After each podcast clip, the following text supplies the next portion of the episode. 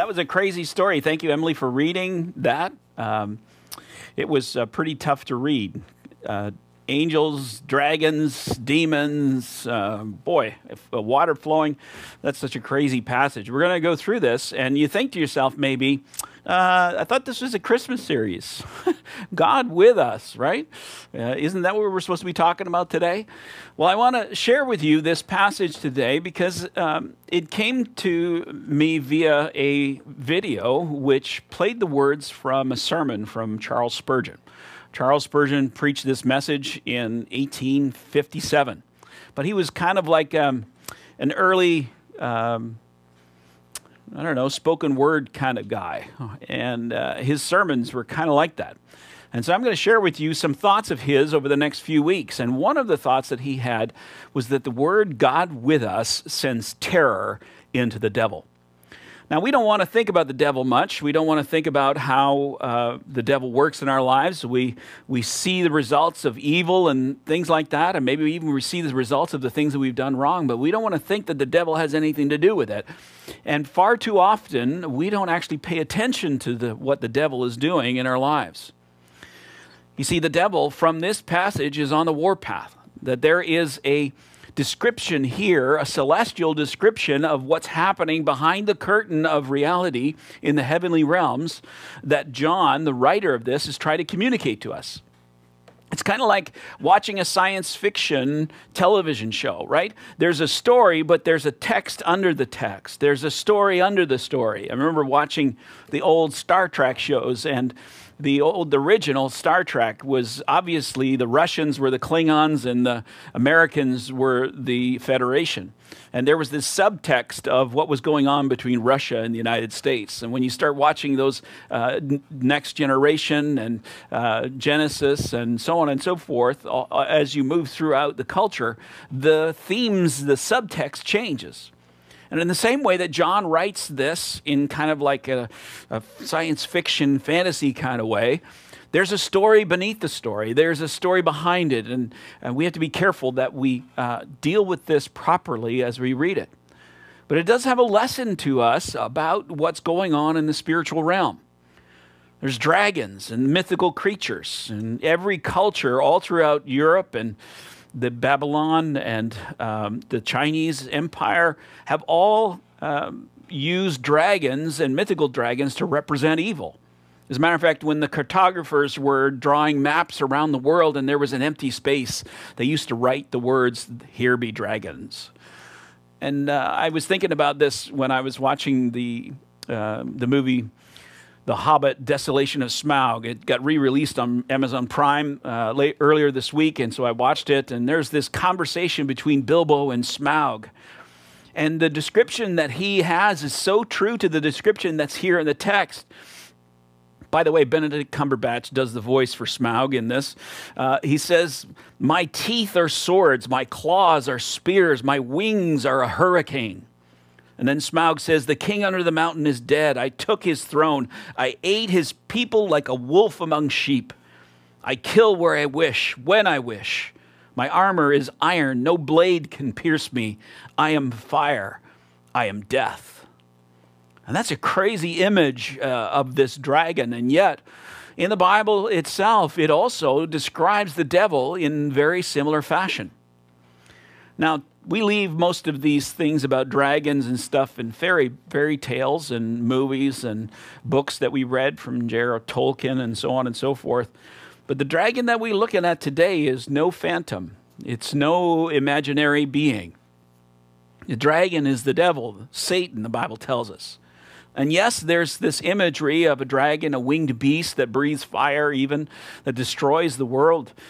But let's make no mistake that the devil is real and yet, when we hear about the fact that Jesus was born in Bethlehem, the word Emmanuel, which means God with us, strikes terror at the heart of evil.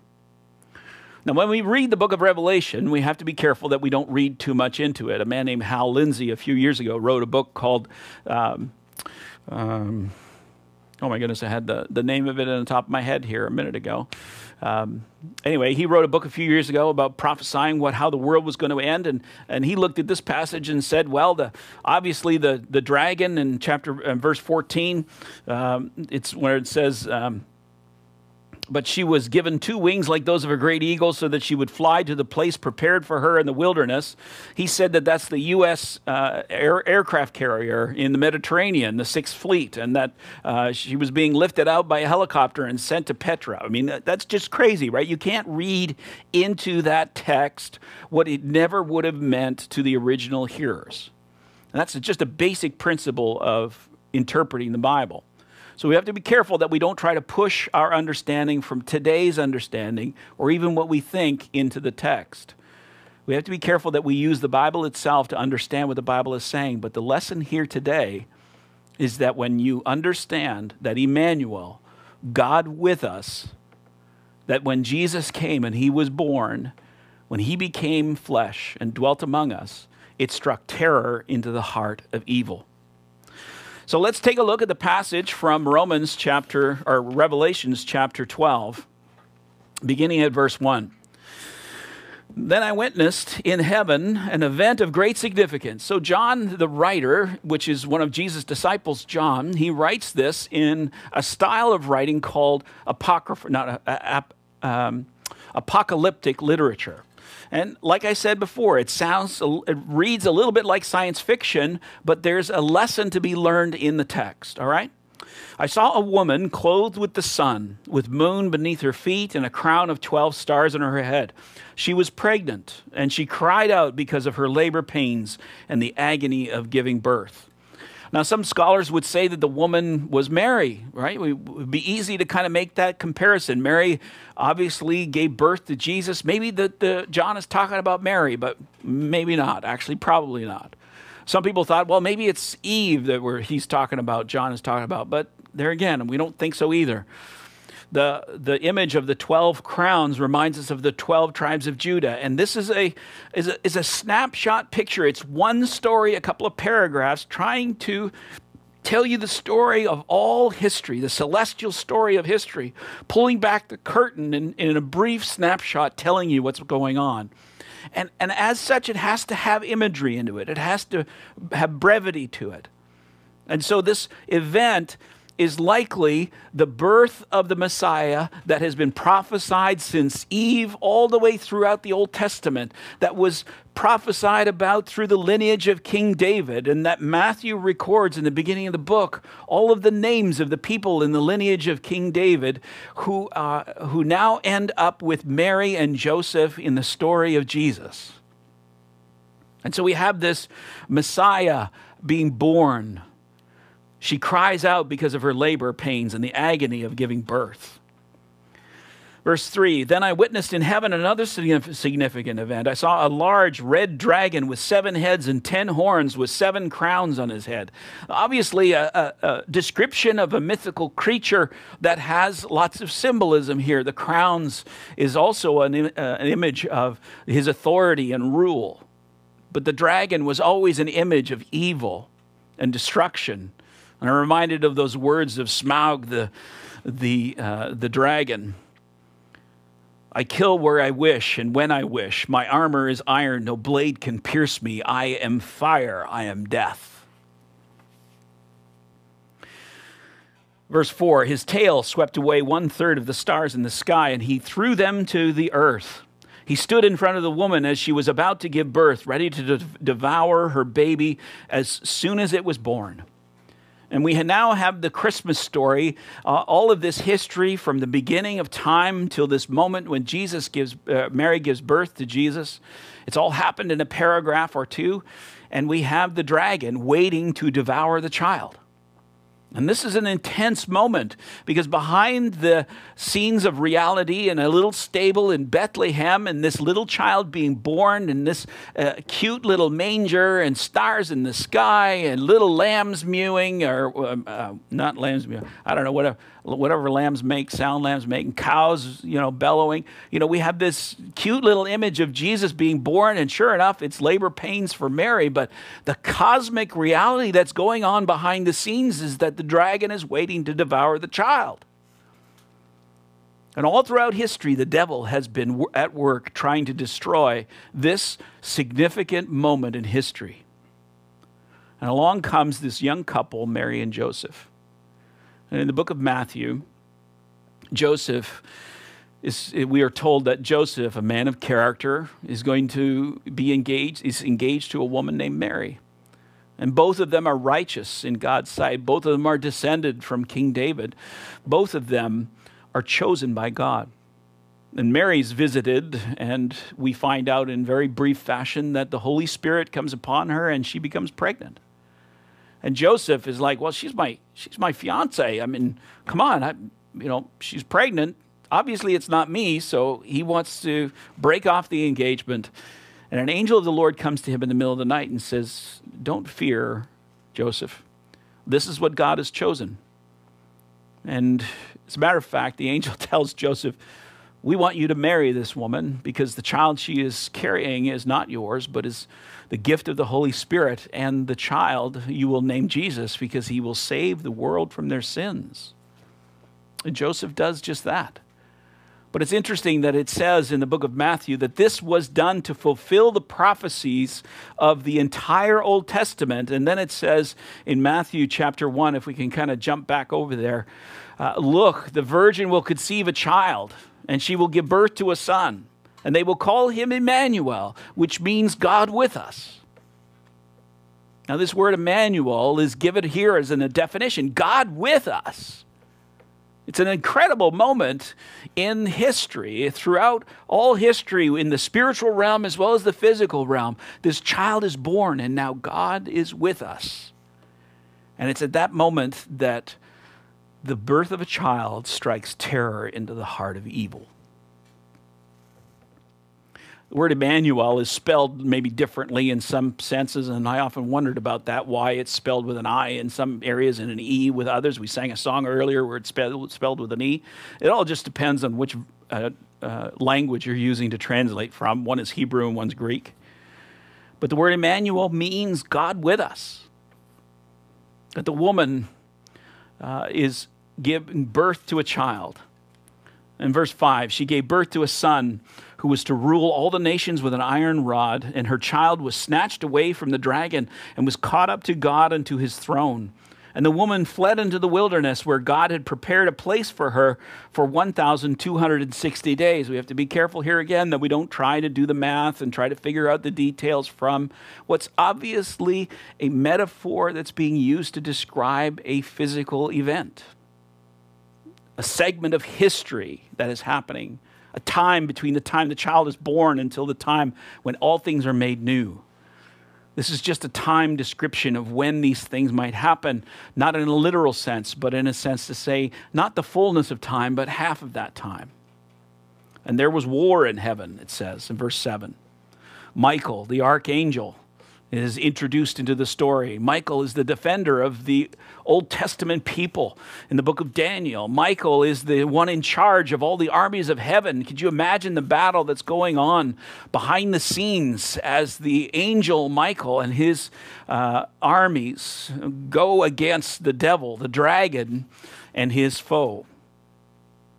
The angels fought against the dragon and his angels, and the dragon lost the battle and he and his angels were forced out of heaven. This great dragon, the ancient serpent called the devil or Satan, the one deceiving the whole world, was thrown down to the earth with all his angels. You know, Satan functions as a prosecutor, right? His job is to make you feel bad about yourself. His job is to steal, kill, and destroy. Satan's job before Jesus was born was to uh, persecute those who were followers of Yahweh God. And since Jesus was born, he has been defeated because of his Jesus' death and resurrection. But make no mistake, the devil is still out to get you. He is still the accuser. He is still the one who wants to trip you up and to make your life miserable. Don't underestimate the role that the devil plays in the spiritual realm.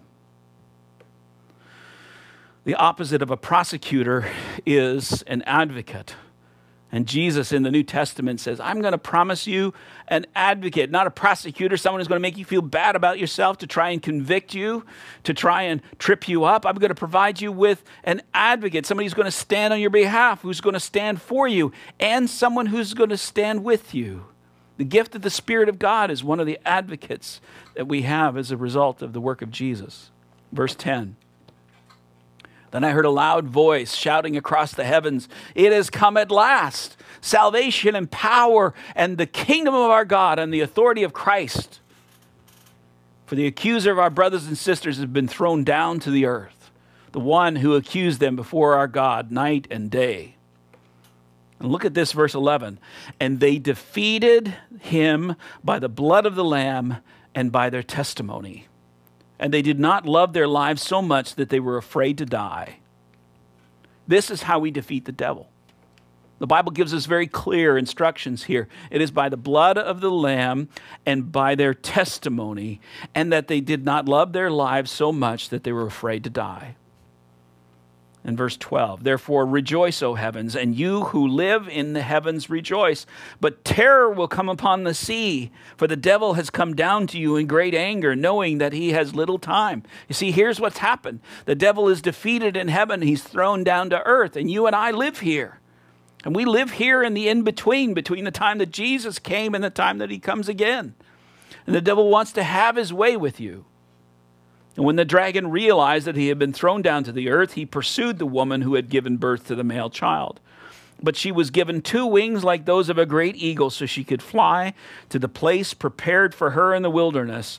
There she would be cared for and protected from the dragon for a time, times, and a half time. And then the dragon tried to drown the woman with a flood of water flowing from his mouth. But the earth helped her by opening up its mouth and the swallowing the river that gushed out from the mouth of the dragon. And the dragon was angry at the woman and declared war. Listen here, and declared war against the rest of her children. That's you and me. This story is not over.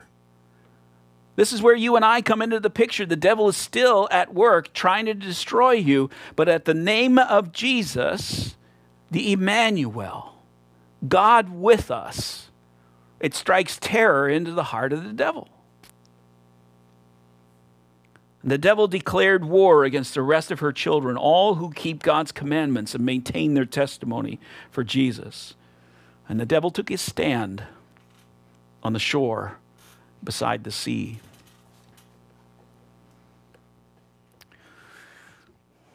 There was an argument that happened at a football game, a soccer game. Two players at a soccer game, they uh, were at the goal line and they each kicked at the ball. And they both kicked the ball at the same time, and that ball went through the goal line and scored the final goal.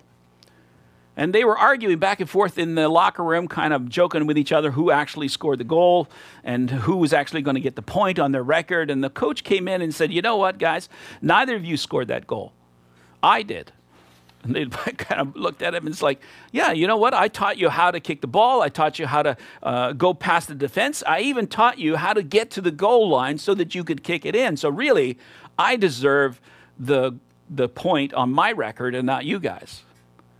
But of course, he was trying to make a point that actually two people could actually score a goal, and maybe even a third. You see, in this story, there is this spiritual realm where there's a battle going on and yet the Bible tells us that the devil was defeated by the people of God because they believed in the blood of the Lamb and that they were willing to suffer and die and that they were willing to testify about who Jesus was. So, which is it? Well, we can say with some certainty that it was both that the angels of God and the people of God work together in the spiritual realm as well as in the real realm. That the angels of God work here in this realm and watch over us, and they work in the spiritual realm to fight against the devil. And we're able to give meaning to our understanding of what's going on in this world because of what goes on in the spiritual world. We're able to say that the devil is still at work in our world. When you go to your jobs and you hang out with the people you're uh, hanging out with, and you think to yourself, I don't know how they managed to get into so much trouble. I bet that there's the devil at work. When we look at our world and see the evil that uh, is done in the name of progress or in the name of, of justice, the evil that's done uh, just because of evil's sake, we can say that the devil is still at work. But whenever God's people claim the name of Jesus, Emmanuel, God with us, it strikes terror in the heart of evil. I want to read to you a. Um, um, I want to read to you a quote from Charles Spurgeon's sermon that got me going on this message today. He said this God with us, it's hell's terror. Now, he's kind of a poet, right? So, kind of a spoken word. So, I'm going to read it to you like he wrote it, but it was meant to be spoken. It's hell's terror. Satan trembles at the sound of it. His legions fly apace. The black winged dragon of the pit quails before it. Let Satan come to you suddenly, and do you but whisper that word, God with us? And hell backs away, confounded and confused. Satan trembles when he hears that name, God with us. So now God proclaims the victory. The angels win against the devil. Why? Because the angels fight, and the people of God have defeated him by the blood of the Lamb and by their testimony, and because they did not love their lives so much that they weren't afraid to die. You and I are called to live that kind of life. This Christmas, when you think about God with us, Emmanuel, I want you to think that when you recognize and hold on to that promise and that God is with us, that it strikes terror in the heart of evil. That you can fight back against the evil of this world in your life, in the lives of your children, in the lives of the people around you, when you claim the blood of the Lamb of God, when you believe that the blood of the Lamb actually has power in your life. From Ephesians chapter 1, verse 7, it says, He is so rich in kindness and grace that He purchased our freedom with the blood of His Son and forgave us our sins. The Apostle Paul said this in Ephesians chapter 2, verse 13. But now you have been united with Christ. Once you were far away from God, but now you have been brought near to him through the blood of Christ. We don't want to talk about the blood of Christ because it's just too bloody. But the trail of blood runs all the way from the book of Genesis to the book of Matthew. When the blood of Jesus was shed for us on the cross, there is power in the blood of Jesus. There's power in the blood. The second thing that I want to talk to you about very quickly is the testimony of God's people. It's belief in the power of the blood of Jesus that defeats the devil and strikes terror into his heart. But the second thing is the testimony of God's people as we tell the story of God's faithfulness. Every time you overcome something in your life, you can give a testimony. It's not about preparing something from A to B, but every time you overcome something in your life, you have a story to tell about the work of Jesus in your life. Every test that Jesus has gotten you through is a testimony of God's grace. Jesus spoke to the man from, from Gennesaret when he healed him, and he said this in, in Mark chapter 5, verse 19 Go home to your family and tell them how much the Lord has done for you and how he's had mercy on you. Go to your family and to your friends and to your neighbors and tell them the mercies of God in your life. You want to defeat the power of the devil in the life that you live around you? Tell the story of what Jesus has done. Jesus overcame Satan by the word of God. Know your Bibles and speak the words of God to those around you. And then about not loving our lives so much that we wouldn't be willing to die for it. You see, this is something that you give your life to, this thing called faith. You don't enter into this lightly. This is not a commitment that you say, well, like, you know, my parents did this, so maybe I'll do it too. This is not a commitment that you say, well, I'll do it as long as it doesn't bother me.